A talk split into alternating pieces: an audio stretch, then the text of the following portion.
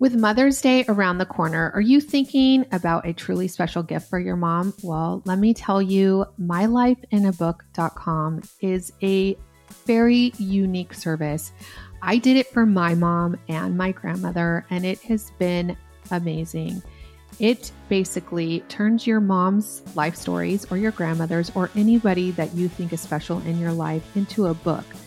So here's how it works. Every week, mylifeinabook.com will send a question via email to the special person, whoever you choose. You can ask custom questions too, but I just kind of let My Life in a Book choose what questions to ask. And then your special person, like your mom, can type their response or they can record their voice. And My Life in a Book compiles it all in a beautiful keepsake for you. And guess what? They can even create audiobooks. I mean, this is such a unique gift that will last a lifetime for you, your mom, your children, your children's children. It is the best gift you can give.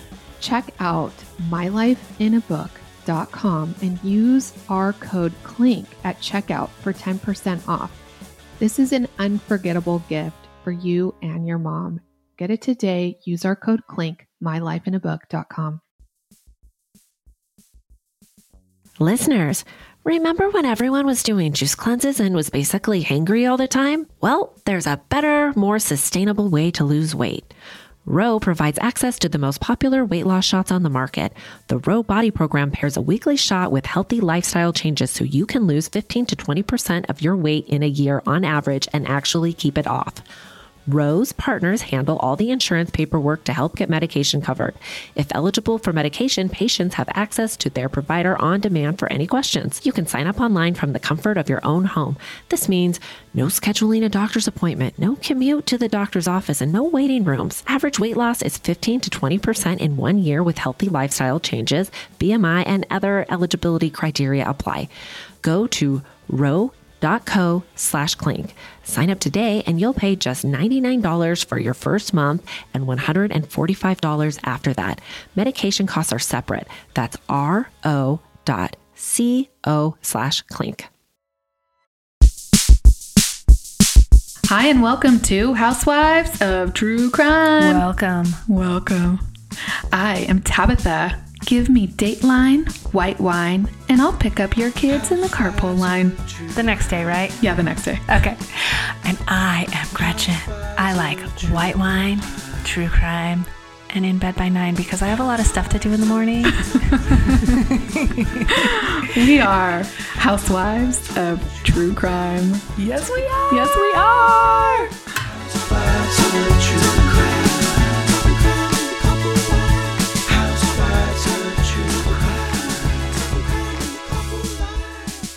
Welcome, Welcome Housewives of True Crime. back again. I'm How back are you? again. Oh, I am getting better. So uh, that's a good sign. Still have a little bit of that that really, you know, sexy voice. Um, oh, yeah. but getting better. Yeah. You're yeah. in like winter clothes over there. I see you. Is It's freezing in oh, is? California.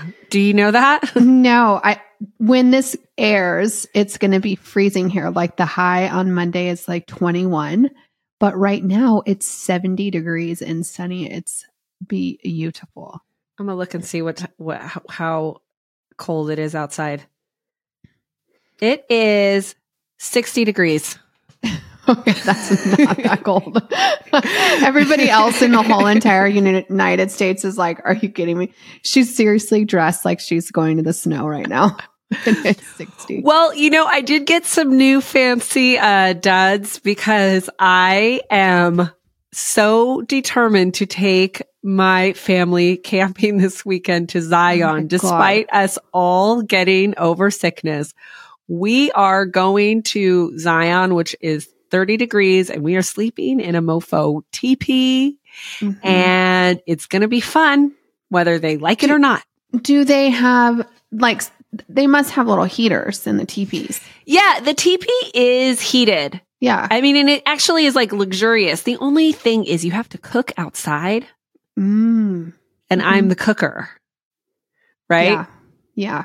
So that is going to be a little um that's going to be a little tricky. But, you know, we're going to well, we're going to we're going to make it happen. I will pray that you have some what could go wrong? nice time in Zion.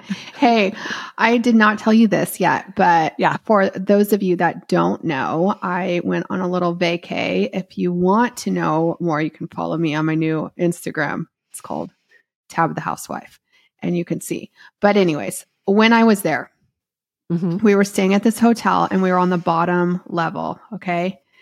And at about four in the morning, I hear this woman screaming like bloody murder. Okay. Like it sounded like this.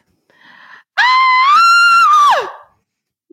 And okay. I jump out of bed and I'm like, what the fuck? Oh my Yeah. God. And then it go it's like again. And I was like, holy shit, I need to wake up Sean. Like nobody's waking up. Like this woman is like in like serious distress. So I go to the window and like open up the shade so I can like I hear it again. And I'm like, I gotta like see because I feel like she's like right there. My heart is pounding a million miles a minute. I open up the blinds and it's a fucking rooster. Oh, I thought you were going to tell me the woman was going to Pound Town. No, okay, so at you, first- and you misinterpreted the No. sound of the screams. At first, Because I was like, thought that, doesn't sound like a real scary scream. Oh, no, That it was- like No, it was like a blood curdling scream. Okay. so I was sleeping in the room, like we had like one of those connecting rooms. So I'm sleeping with my son and Sean's in the other room. So I, the next morning, well, I was, I mean, I literally, it sounded like she was getting murdered. Okay. I must not have like, it was not Pound Town. Although I did listen to her a couple times because I was like, is it Pound Town? Does she just like, you know, is this kind of like some kinky shit? But um the next morning I was like, "Hey, dude, did you hear this woman screaming like she was getting murdered?" And my husband was like, "Yeah, I did." And I'm like, "And what did you what did you think to like call the police?" And he's like, "Yes, at first. And then he's like, "I realized it was a rooster." but it it the cockadoodle do in this rooster was off. Okay, well, all of this, um, this kind of ties into our story today. So I also will tell you my emergency vehicle situation. Sort of. Does it sort of ties in? I don't know. Sure. Any sure. Over the Christmas break, there was a, a fire in my neighborhood. Oh, that's right. Yes. Oh my gosh. On your street. on my street. Yeah, on my street. So my my I didn't hear the sirens. I I slept through the whole thing. And then I sort of like see like a text come up on my phone from my neighbor. And you know, she's usually too busy for me, right? Mm-hmm. And so I'm like, "Oh, now she wants to hang out when I'm asleep." You know, I didn't even like read it, you know. And I was clearly half asleep because I should have known she was out of town. But they have like some thing, pulse watch or something. So they Oh. know what's going on. So they could see there was a fire on our street. So I sent my husband Down the down street. Yeah, to Yeah. see what it to see what it was all about. And and thankfully everyone was okay or whatever. But I mean, there was a whole lot of fire engines and everything. Was it a Christmas tree? No, it was they had just finished construction on their house, which they did themselves. And they had Oh. a fire in the chimney. Oh, yeah. but and then another neighbor texted me too. You know, what's up? Are you guys okay? And I, you know what I start thinking because this is how crazy I am. I'm like, those bitches think it's my house on fire because I have so many effing Christmas decorations. but you have a fake tree, so you're good. I'm oh, like, is that what this is about? too. My shit is fire safe. Not exactly though. I'm really bad with the extension cords and stuff. Oh, I yeah. am like, but this this fire on my street made me real nervous. Yeah. Yeah. Fire is And- scary, man. I do not like ye.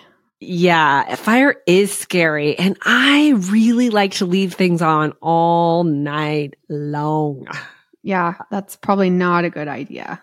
Especially know, when that's you've what they got like the Chevy Chase Christmas vacation going on at your house. But I love that moment when you wake up in the morning and it's still there. Like it's like so peaceful. Oh God. It's dark. so crazy. All right. Are you telling us a story? Yes, today? I am. I am. I am. I am. I am. Okay, let's do it. Today's case came to me via listener in sort of an unusual fashion. So I'm not going to tell you all about that part until the end. So Okay. stay tuned. It takes place in the Seattle and surrounding areas, including Everett, Washington, home of George and Margaret Keller. These two kids, George and Margaret, married back in 1960. Hmm. Margaret wore the big white dress and George wore a tux. They looked like a pretty 1960 cookie cutter couple and went on to live a pretty cookie cutter life of sorts. They were pretty adorable and actually almost 64 years later, I got to tell you, they they still are. You've George, seen them recently? I have seen them. Yes, maybe I'll post a picture in the group. Uh-huh. Okay. Um I mean, we might even be friends on Facebook now. Did you request them? she, Well, no, Oh I'm God. following them. That that is too. They, they don't really follow me. is it you one of know? those It's one sided. You Oh, know how I get them in my head. Yeah. but um, Okay.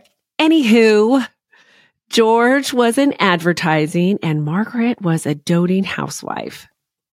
In 1966, she had the first of three children, a boy named Paul. Now, back in 1966, things worked a little different when you were in the hospital for the baby delivering. They did not typically leave that baby with you very much. Let you get your Yeah, rest. I heard Yeah. that. I, Yeah. I, am kind of with it. You are. Okay. Well, maybe you'll change your mind after you hear this. Okay. Oh, no. So back then, you know, they would whisk your baby away into a nursery and let this, you know, newborn person get used to the outside world of your womb by being sporadically held by different strangers. Well, I don't like that. It's kind of weird when you think about it, Yeah. right? I like getting sleep, but I also like um like maybe just one nurse, you know, like a baby nurse. Yeah. I mean, I remember having a really hard time every time they took them. Like I wanted to go or I would send my husband or like something. The first two, I was like that, and then the third, my nurse was uh, a friend's mom, and she was So like, "Do you want me to take him so you could sleep?" And I was like, "Oh yes," because Yeah. I have two more at home that are one and three. Yeah. Yeah. Yeah. Yeah. Okay. So there is there is something to it. Mhm. Okay. Okay. While baby Paul was in the nursery and, you know, Margaret was presumably resting, there was an incident that was the result of his umbilical cord not being clamped properly. I didn't know that was really such a big deal, but it is because Paul lost a lot of blood, enough to turn blue and cold. The Oh. medical yeah, the medical records say things like he was hypoxic and suffered fetal distress. Now, you would think that would qualify as the kind of thing medical professionals would mention to, To the parent. parents. Yeah, Yeah, or not because they don't want to get sued. right. So sadly, it would be many, many years later that George and Margaret would learn about what had happened and that that was likely the missing piece of the puzzle of what would be a life sentence of torment for them because something prevented Paul from experiencing empathy. Oh, You see, George and Margaret went on to have two more children, Ruth and Ben. And as they grew up, they spent much of their time fearing for them because of Paul's unempathetic behavior. What Paul was diagnosed with was ADD hyperactive, but the Kellers suffered much more than your typical family addressing an ADD diagnosis. Paul was violent. His family has countless stories of his outbursts that resulted in injury that somehow unfazed him. When his brother was a toddler, he broke his femur vertically. He held his sister underwater so long she's still afraid of the water. Ugh. According to Margaret, the hardest part was always after any one of these episodes, he seemed unable to show remorse and they didn't know how to help him just connect the dots, you know? Mhm. They took him to numerous doctors and tried medication, but to no avail. The family lived in survival mode for years. Paul set fire to a vacant house when he was nine, and George thought it would serve Paul to have firefighters and police lay into him about the real dangers of fire. This tactic did have an effect on Paul in a way because he became fascinated with all things fire. He got a scanner and a camera. And when he would hear about a fire, he would jump on his bike and traverse miles and miles to get to the scene as soon as he could, as fast as his bike would take him. His parents saw this as like a positive outlet for him. Well, As yeah, if you, I mean, I can become, like, imagine you're under all this stress. Yeah. Yeah. yeah. Okay. They're like, go burn some energies. Try not to strangle one of us. Yeah. Get. Yeah. Okay. So as his teenage years pass, his outbursts were still something they had to handle. And he had numerous problems at school, but he did graduate from the private Christian school they had enrolled him in. He was active along with the rest of his family in the church community. And so while Paul was challenging to certain people like his family and educators, for the most part, the rest of the world saw Paul as a functional person. Paul himself blames slash describes the problem with his childhood as being he was much more over disciplined than his siblings. Mm. You know, I mean, Well, he sometimes my- probably needed more discipline because he was getting in more trouble, which happens a lot with kids that have differences. Yeah, I know. I kind of have w- that going on sometimes with one of my kids. They're always like, "You always say it's me," and I'm like, "Cause it always is." yeah. like, what are you gonna do? Stop. yeah. As far as school went, he says that he always thought of himself as years ahead of the work, Hmm? but his grades just never reflected it. I mean, drag, right? Yeah. So he's pretty feeling himself, I would say. This episode is sponsored by Astepro. Thanks, Astepro, for providing Tab and I with samples. Shout out to all my allergy suffering friends out there. You know how they say it's that time of year for allergies? Well, for me, it sort of feels like it's always that time of year. I thought I had tried everything until I recently discovered Astepro. Astepro is the first of its kind nasal allergy spray. It is the fastest 24 hour over the counter allergy spray. It starts working in 30 minutes while other allergy sprays take hours. Astepro is the first and only 24 hour steroid free allergy spray. Astepro delivers full prescription strength indoor and outdoor allergy relief from nasal congestion, runny and itchy nose, and sneezing. Get fast acting nasal allergy symptom relief with Astepro. Go to asteproallergy.com for a discount so you can Astepro and go today. That's A S T E P R O allergy.com. Astepro and go. It's Faster Pro. Use as directed for relief of nasal congestion, runny nose, sneezing, and itchy nose due to allergies. Clink, clink. You have heard me talk about my language learning skills with Rosetta Stone, and I'm telling you, I'm getting really good at it. I learned a little bit of Japanese before we went to Japan last year, and I really love the French language. So I'm learning French at the moment.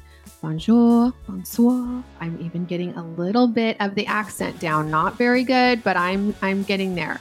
And with Rosetta Stone, it makes it so easy. I download it on my phone, I learn it in the car. It is awesome. You can do it on your desktop, wherever you find it convenient. They are there for you. And they have 25 languages, you guys, that you can use. And right now, they are giving a lifetime membership for 50% off. So you can learn as many languages as you want for your entire life, which is amazing. And the best part is, it starts off, you know, with just words and then phrases and then sentences. And then you should be able to have a conversation with somebody that also knows the language, which is, you know, my entire goal. So don't put off learning that language. There is no better time than right now. Seriously, get started before your summer vacay. The, our listeners get 50% off the lifetime membership. That's 50% off unlimited access to 25 language courses for the rest of your life. Redeem it today at rosettastone.com forward slash today. Listeners, today's episode is sponsored by Acorns. Are you busy? Well, of course you are. And if you're like me, that means you put off investing because maybe it just doesn't seem urgent or it's intimidating. Enter Acorns. Acorns makes it easy to start automatically saving and investing for your future. You don't need a lot of money or expertise to invest with Acorns. In fact, you can get started with just spare change. Acorns recommends an expert built portfolio that fits you and your money goals, then automatically invests your money for you. What I love about Acorns is that it gives you the tool to give your money a chance to grow. You don't have to start with a lot, just start. Believe me, it feels great.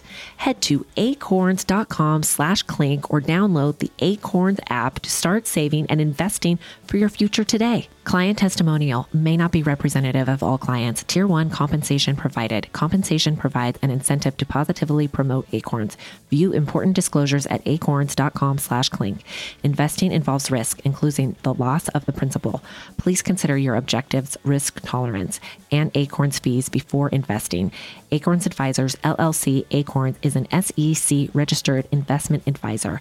Brokerage services are provided to clients of Acorns by Acorns Securities LLC member FINRA slash SIPC. For more information, visit acorns.com. Side note, my read on Paul is that he's he's like a know-it-all guy that mm-hmm. is just he's super dramatic when he doesn't get his way. Um, I don't have a lot of tolerance for people like that. Right. But some people do. And Paul did have friends. And among some of those included firefighters. Paul liked to hang out at fire stations, which I didn't even know was like an option. But mm. apparently, some welcome you to just roll up. You can just say, like, hey, what are you doing? That's they, so weird to me. Well, I don't know. If they're not busy, if, I feel like they're always busy. Yeah. They're not always busy. They're not always busy? No. Okay. No. Well, you would know. Okay. So part of Paul's way in was he told them that he was writing a book about the history of fires. So he wanted to know about what was going on with the later, latest, you know, fire scene and equipment. And coming from Paul, this seems totally plausible because he was insanely knowledgeable about fire shit. I mean, I believe the proper word is fire science, but mm-hmm. he knew a lot about it. Now, I bet I know what you're thinking. You're probably thinking, shoot, Paul, why don't you just parlay all that knowledge into a firefighting career?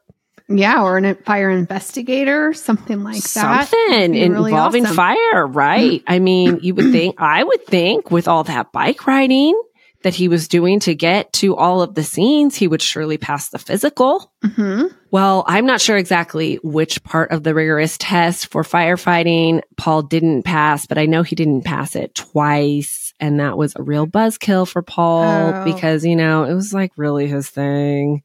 And so he ended up bouncing around jobs. Maybe it was more the psychological portion of it. Ah, uh, maybe, right? Yeah. I read at some point he worked as a bookkeeper and was let go after his desk caught fire under suspicious circumstances. Your desk catch fire? And you get fired for it. I really, I really, I'm very, I apologize, listeners. I really wish I knew more about those circumstances, but well, I don't know. My Let daughter, your imagination run wild. My daughter was just watching this TikTok last night and she's like, look at these people making all this food in their dorm. They have this like dorm food TikTok mm-hmm. and it's like a skillet that you make everything on. And I'm like, yeah, it's that's that's a no bueno. Like that's not happening in the dorm room. Or maybe it is, but it's definitely the RN or the RA or whatever their name is. I don't think that's like legal. Is not with it. no way, dude. That could start fire for sure. Maybe I should be watching that show so I don't have to cook outside of the teepee. Oh, 100%. I'll have Kyla send you the TikToks. They make a whole damn meal in the dorm room on one one little teeny tiny thing. I'll send it to you. Okay. Okay. But I'm thinking that's maybe how his desk caught on fire. Maybe. I'm sure. Okay. So, anyways, despite his less than stable employment history, he managed to meet a young lady who let him put a ring on it. Okay. Mm-hmm. They met at church, where, by the way, he was in the choir. For a variety of reasons, the marriage only lasted six months. I found an article where his aunt is quoted as saying she thought that the problem with the marriage was Paul was out at all hours chasing sirens. And, you know, that was too much for his new boo. And I'm sure that was annoying, right? He's like a storm chaser. Yeah. But Paul admits to additionally having developed a problem with alcohol, dope, Dope. aka pot. That's what it AKA marijuana. Marijuana. Remember, back in the 90s, it was still classified as a problem, people. Okay. And also a problem with the pornography, right? Mm-hmm. So I speculate there was a variety of factors that led to the marriage not lasting long. Okay. I think that the whole dope thing also could have prohibited him from getting the firefighter job. Oh, word. But Yeah. I'm not sure if he took that up after. Okay. Divorce is always a drag, but Paul took things extra. Like he really beats himself up. I think because he's such a poser, he puts so much weight in what other people think that he thinks he has to maintain this professional, successful persona. But Mhm. in reality, he really doesn't cut it and he never takes accountability and like just, you know, learn a lesson and move on, you know, like self reflection, not Paul's thing. So what happens is he just loses his shit on people or turns to booze or, you know, whatever, right? Then he probably So- loses his shit after he drinks the Yeah. booze because that's Yeah. what happens. Yeah, it's like Yeah. a it's a cycle. Cycle. Yeah. So by the time Paul was 26 years old in 1992, Paul's dad, George, threw him a bone, gave him a job at his successful ad agency where his other two children were already employed. Now, Margaret, the mama, says she had a feeling this was not a good idea, but she kept that to herself because that's how she rolls. She's kind of a quiet woman type, you know? Okay. Surprisingly, Paul had a real knack for ad sales. He traveled all over and became very good at closing deals and making the money. I don't know how he ended up blowing it all, but he did apparently because he filed for personal bankruptcy, which is not ideal for anyone, but for Paul, the kind of, you know, success poser, the bankruptcy was a bruise to his ego that seemed to devastate him even more than the divorce. Paul managed to keep the inner turmoil he was dealing with manageable, sort of, but he still had a real short fuse at the office. Margaret says if anything went wrong, he would fly off the handle, and it was no joke. She walked up to him with his hands around his sister's neck one day. Mm. I mean, my kid or not, I that I that's grounds for termination, right? Yes. Yes, but that was not the option they chose. Who knows who knows why, but the Kellers had more to worry about besides Paul's latest outbursts that they had probably just become kind of desensitized to over the years. Totally. They were worried about what had everyone worried in the fall of 1992 fire. A burning ring of fire. And I don't mean the cool Johnny Cash kind. I mean the no rhyme or reason terror that was inflicted by one of the most prolific arsonists to date that was responsible for at least 76 fires in a six month period in the surrounding Seattle areas.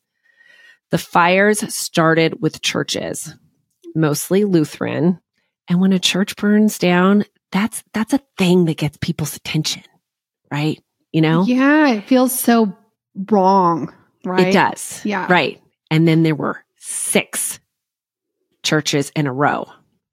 So they know they have a serial arsonist, but the arsonist didn't stop with making the statement, which would could be interpreted that he felt some kind of way about church, right? So burning them down. Um, because the arsonist started burning down homes too. It was terrifying for like people. random homes, just anybody. Random. One night, 12 fires were set. oh my and they would be set all over town. Absolutely terrifying. Night after night, families multiple times a week would narrowly escape their homes, losing all their possessions. Oh my god. As you can imagine, you know, it dominated the news. Uh, you're probably thinking, well, Paul seems like the type that could get a fire started. He's volatile. I am thinking that. Yeah, he started a fire or two in his youth and he's kind of obsessed with fire, right? Mm-hmm. Well, his siblings, Ben and Ruth, they thought they thought the same thing. And they went to George and Margaret and said something like, "Mm, "What do you think about Paul being the arsonist because uh we do." And they shut them down and said, "Oh, come on, you guys, like Paul would never go that far." Or would he? Listen. So so we I always say we've done too many cases to know, to like think that people go that far. People do go that far. hmm hmm So a task force was put together, but the fires were so random and there weren't any witnesses in the beginning. So the investigation was slow. What they had was that all the fires were started around chest high and the arsonist just used whatever flammable behavior was on the scene. At one point, they deduced some fingerprints were likely his from a fire from him at fire 28, but when they ran them, they didn't find him in the system. The arsonist left some pee in the snow at fire 42, but the DNA was so diluted and it was, you know, like the early 90s, so they weren't that advanced at testing it. Yeah. But then a woman came forward and went to authorities because she had an encounter with a man not too far from where a fire had started, and something about it just did not sit with her. According to the woman, the man was intoxicated and acting bizarre in the way he mentioned the fire to her. Now, that is not a whole lot to go on. And so it's impressive to me that they went to such efforts to draw more information out of her about who this man was. Mm-hmm. Okay, side note, I found this old documentary that is used as like a teaching tool called Portrait of a Serial Arsonist, where one of the investigators said that they were getting so many calls at this time from mother in laws who thought they definitely needed to be like looking into their like dirtbag son in laws for the arsons. Oh my god. Well, I because I do think like n- people are drawn to fire, right? I mean, even my son wants to like light all the candles. He thinks it's so cool. And then they all like to blow them out, you know? And so there is something about fire that is fascinating at Right. every age. I mean, you and I love to sit by a fire. I am the biggest fire slut ever. so I can imagine that like the the mother-in-laws are like, dude, I was over at my daughter's house and this guy is trying to build a bonfire in his backyard. oh yeah. Yeah. Lock him up. Mhm. Yeah. Yeah. All right. Well, so um so I I digress. I just thought that was funny. Um so they had this woman hypnotized. And Oh. while they had her hypnotized, they had um, her described the man she saw to a, you know, like composite sketch artist. Yeah. So she described a white male, tall, thin, clean cut, with dark hair slicked back and a mustache. She was also able to recall the details about the sedan she saw the man drive away in, including the first three letters in the license plate. Wow. Yeah, K4M. For that and and this is all just being hypnotized. Yeah, So Yeah. bananas. I know, right? So investigators knew somehow that the plate numbers the woman recalled were likely like temporary plates, like Okay. from a brand new car. Yeah. So then they narrowed down the possibility to around 5,000. And they researched, you know, possible owners in the areas, right? So at one point, they call up George and asked him if he had a sedan with these temporary plates. And although George had given a car to Paul that used the temporary plates, not everything that they described about the vehicle matched up. And so from that point on, George thought, well, what do Ben and Ruth know? Paul's in the clear now, you know, Yeah. right? And the investigators moved on too. They decided to release the profile of the suspected arsonist, like, you know, the FBI got on the scene, put together, you know, whole profile what this person could could likely be, right? And also the composite sketch and they published it in the paper in the hopes that someone would recognize the suspect and his characteristics, which were white male in his 20s, probably keeps himself real neat, probably works as a sales or delivery person, probably has a drug and or alcohol problem, didn't do well in school, probably just experienced some sort of trauma. Well, when George opened the morning paper and saw a sketch that looked just like, Like, a Paul, son. Yeah, and then read the profile, which perfectly described him, he says his heart stopped and has never beat the same since. Oh. His other children, Ruth and Ben, had also not let go that Paul could be responsible for the fires, and they had pulled his gas receipts, right? Because they're all working at the same ad agency hmm and had correlated them to Paul being in proximity to the fires down to filling up, you know, a block away at times. So George and the family had to face the unfathomable to them. The arsonist that was responsible for inflicting terror all around them was Paul. There was no denial anymore. George called the task force and met with them and told them everything he knew. By the way, it's pretty bananas that the woman who just had this brief moment with Paul was able to spot on describe him under hypnosis. And her recollection of the first three letters of his plate were correct. Was right. Yes. That's incredible, I think. Yeah.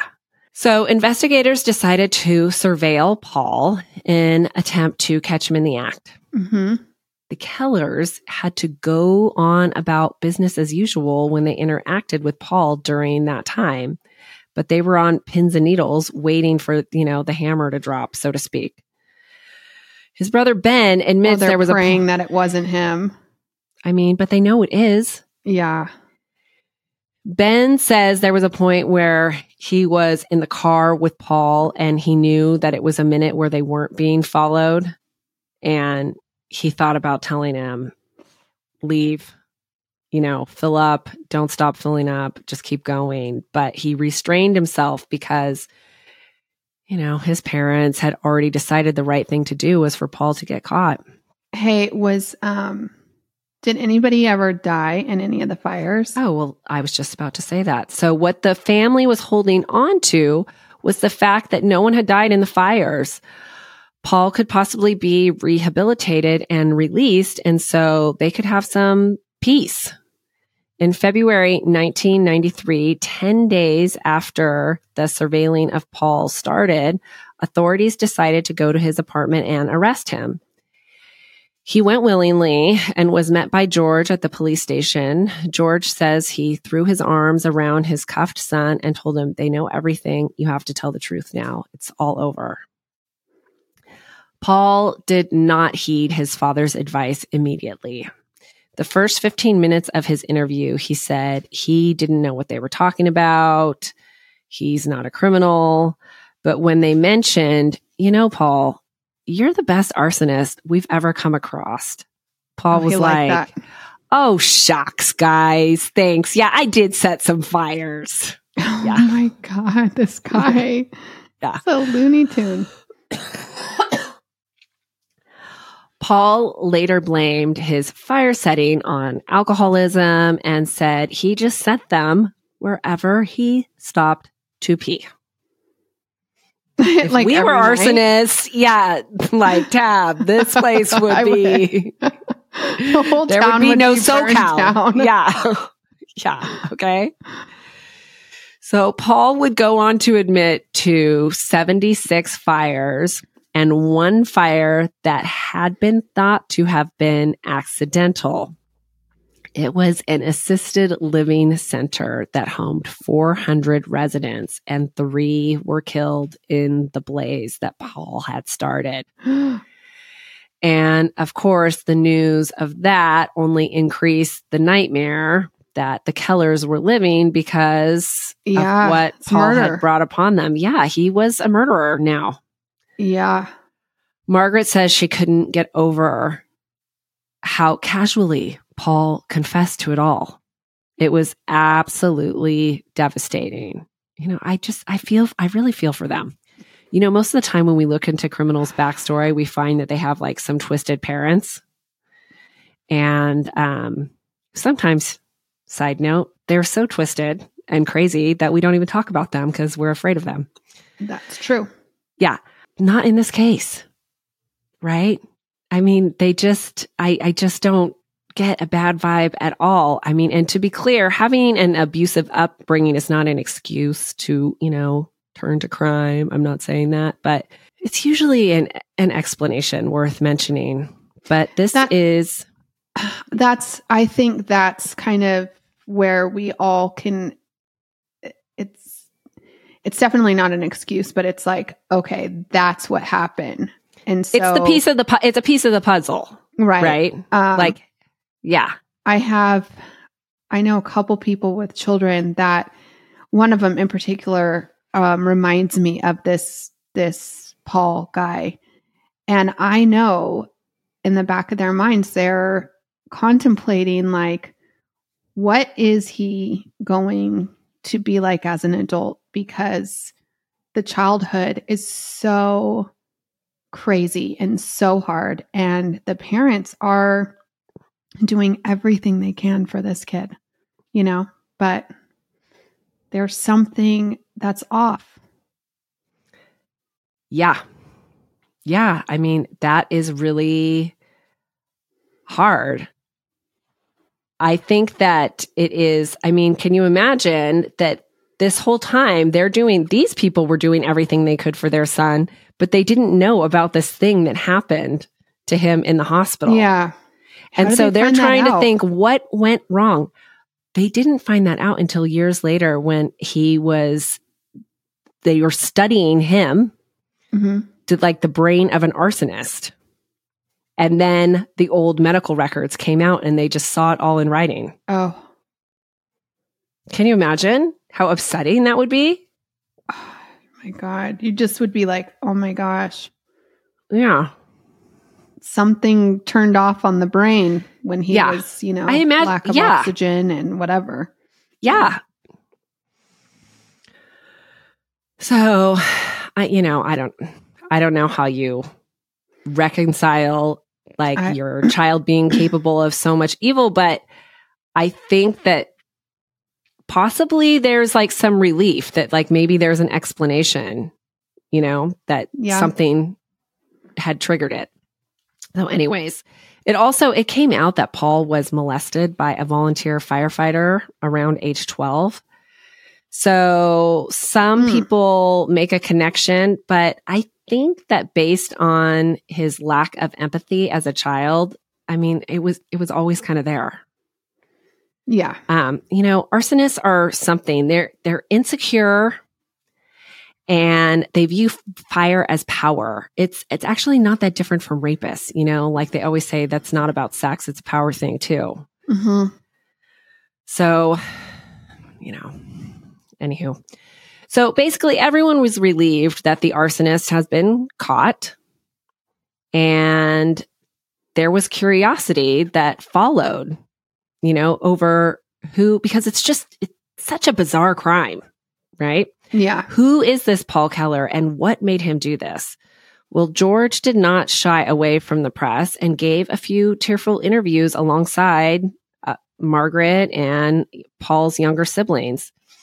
The interviews were raw and honest. They say how kind Paul could be and also how they feared him. Friends and associates also spoke to the press and they said they had no idea he was capable of this and thought that there must be two Pauls because it didn't make sense for them to have been the Paul that they knew. By the way, there was one firefighter who had met Paul and called the task force, dur- you know, when everybody was calling the tips, um, because he suspected him. But I mean, I think that tip must have gotten lost in the shuffle of all the mother in laws, Mhm. right? They didn't go on investigating that one. Um, that I that I know of at least. Anyways, the Kellers being open and vulnerable about what they had lived through with Paul and everything was not viewed sympathetically. George lost his business. They lost their home. George was given uh, the $25,000 reward that was posted for information leading to the arrest, and he gave it to a church that had burned down. I, I don't know why people could not be sympathetic to them at the time. Um, it's a cruel world. They couldn't understand why the world had turned on them. And they just viewed themselves as doing, you know, like the right thing. Paul was charged in December 1993 with the murders of the three women that died in the Four Freedoms assisted living home, and he pled guilty. At the sentencing, the judge said to Paul that after listening to two days of victim impact speeches, everyone in the courtroom was obviously moved, except you. So she sentenced him to 75 years to life. Paul was wearing Jeffrey Dahmer style glasses at the sentencing. I just think those are not a good look, people. Mm-mm. If you own them, I recommend you ditch them immediately. You know, Gwyneth Paltrow, I was just watching, there's a new special on her ski trial. She wore those one day to the trial. I mean, she is lucky as hell that she won. Those Yeah. glasses are like bad juju. okay? Totally.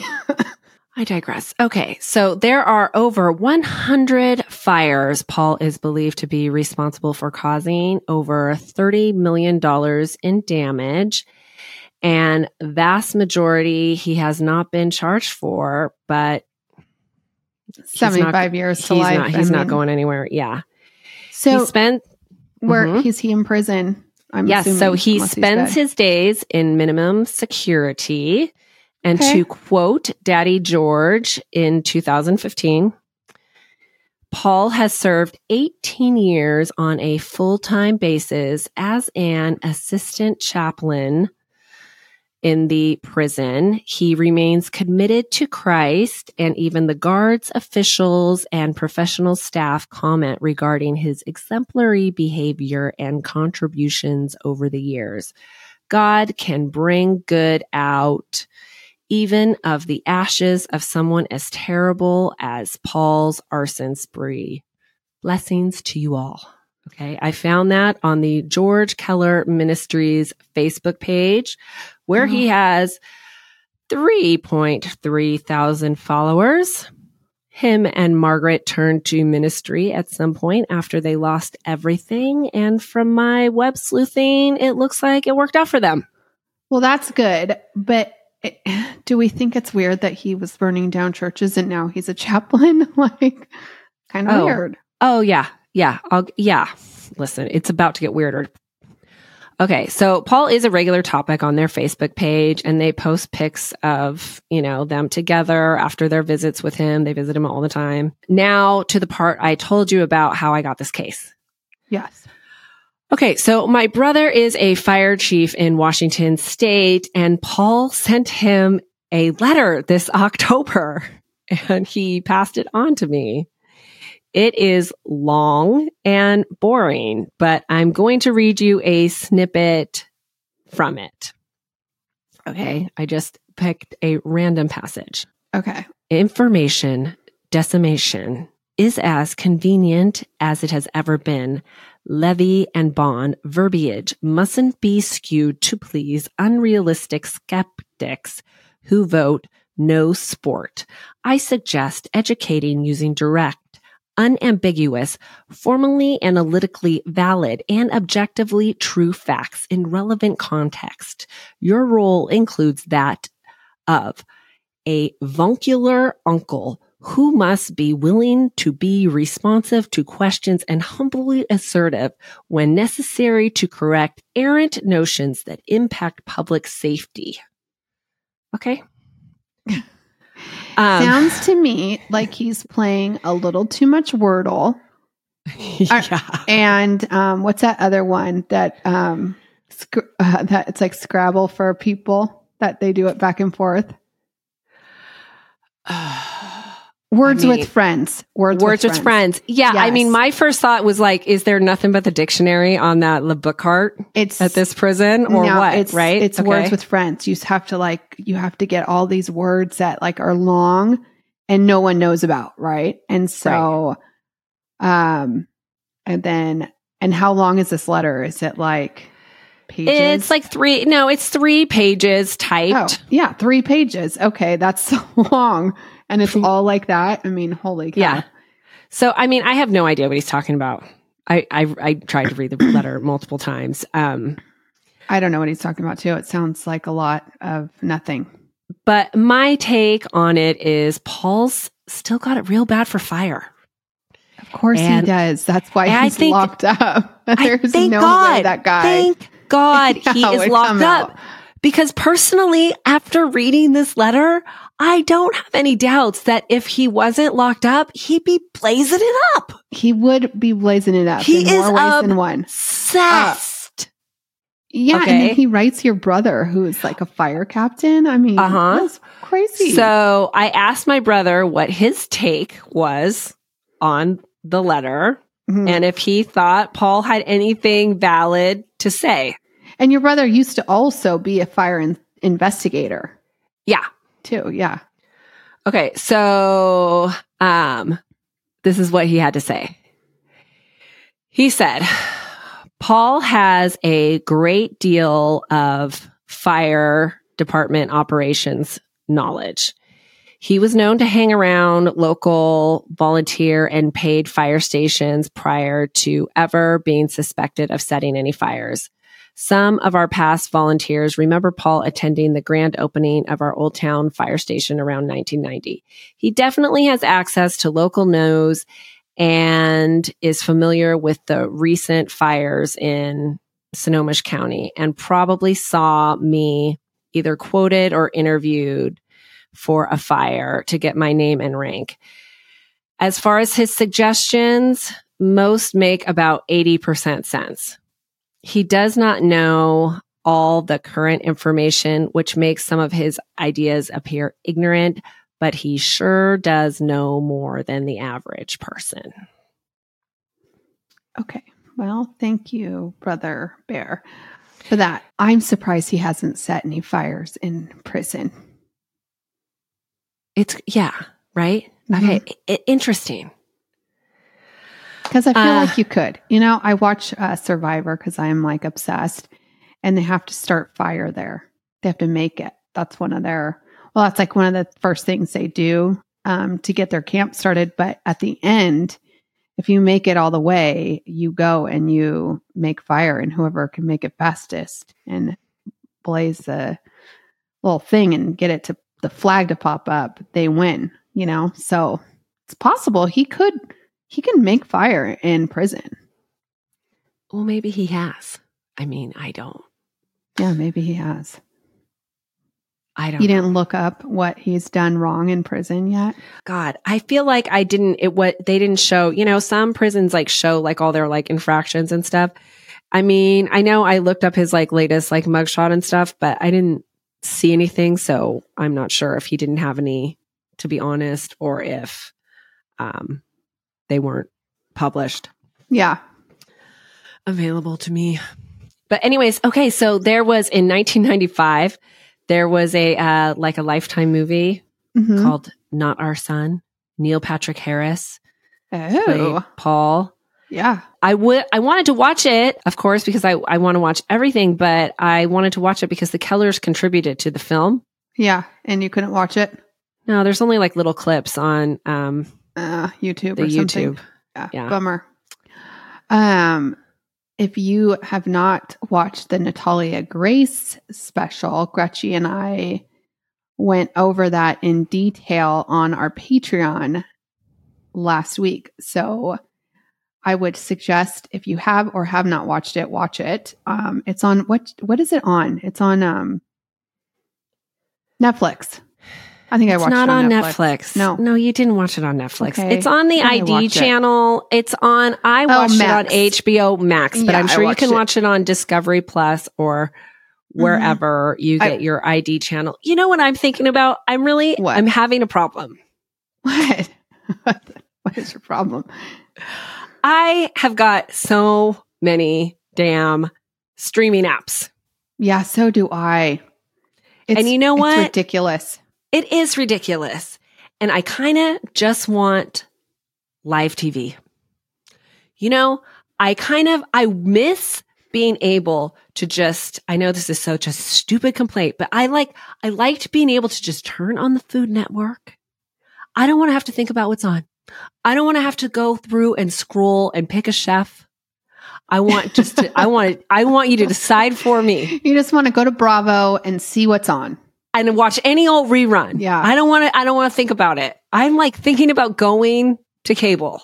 Well, also, you know, it's it's one of those things where you're like, what is it on? Like there I'm watching this on Peacock and that on Max and this on that. Oh. and For the football, we have to have cliff notes.